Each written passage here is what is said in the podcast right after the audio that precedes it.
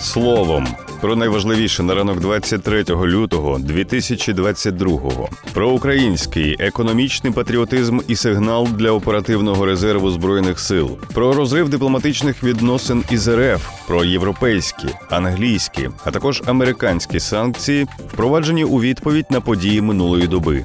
Головні новини та аналітика від слово й діло. В Україні буде впроваджено програму економічного патріотизму. Вона спрямована на допомогу підприємцям і складатиметься, зокрема, із податкових канікул разом із зменшенням кількості перевірок. Про це заявив президент України Володимир Зеленський у своєму зверненні до українців. Патріот це той, хто б'ється з ворогом за свою землю, і той, хто вкладається в неї грошима та створює на ній робочі місця. Тому ми запускаємо програму економічного патріотизму. Це додаткові стимули для локалізації нашого виробництва, цільові програми підтримки окремих галузей, сказав президент. За його словами, програма економічного патріотизму передбачає зменшення податкового навантаження на підприємців, обмеження перевірок, створення стимулів для залучення коштів населення у бізнес та банківську систему. Крім того, завдяки цій програмі заплановано знизити ПДВ на бензин і дизель, аби сприяти зменшенню цін на пальне. Наша мета здобуття економічної незалежності, особливо в енергетиці, зазначив глава держави. Зеленський також анонсував зустріч 23 лютого і 150 українського великого бізнесу. Всі вони мають залишитися в Україні. Їхні підприємства розташовані на українській землі, яку захищають наші військові. Отже, і бізнес має захищати нашу економіку, фінанси, створювати робочі місця, піднімати та зміцнювати Україну разом, кожен на своєму фронті, резюмував президент.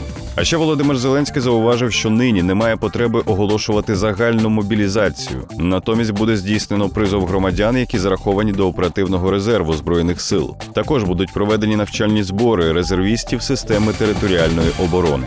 Раніше президент заявив, що Київ допускає можливість розриву дипломатичних відносин із Росією. Відповідний запит надійшов від Міністерства закордонних справ. Політолог Петро Олещук у коментарі слово і діло пояснив, що розрив дипломатичних відносин це своєрідна декларація того, що міждержавні відносини перебувають у найнижчій точці з усіх можливих. Насамперед, експерт пояснив, що припинення таких відносин означає закриття дипломатичних представництв на території України та Росії, тобто посольства, консульства припиняють свою роботу. Однак їхні функції можуть виконувати посольства іншої держави на прохання відповідних країн, зауважив Олещук. Так, за його словами, Україна може звернутися до посольства умовної Швейцарії, і воно буде виконувати відповідні функції для громадян України, які перебуватимуть на території Російської Федерації. Загалом, на думку політолога, наразі говорити про якісь конкретні наслідки не можна, адже їх може і не бути. Текстову версію коментаря політолога із цього приводу читайте на порталі Слово і діло.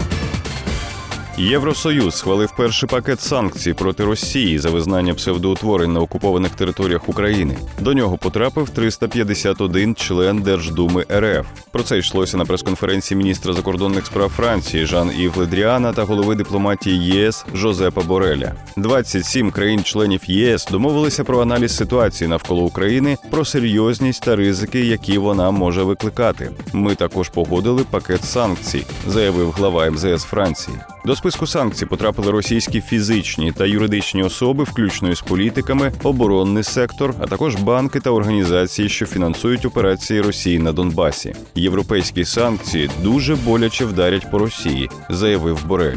Раніше нагадаємо, глава європейської дипломатії назвав визнання так званих ДНР та ЛНР порушенням територіальної цілісності України.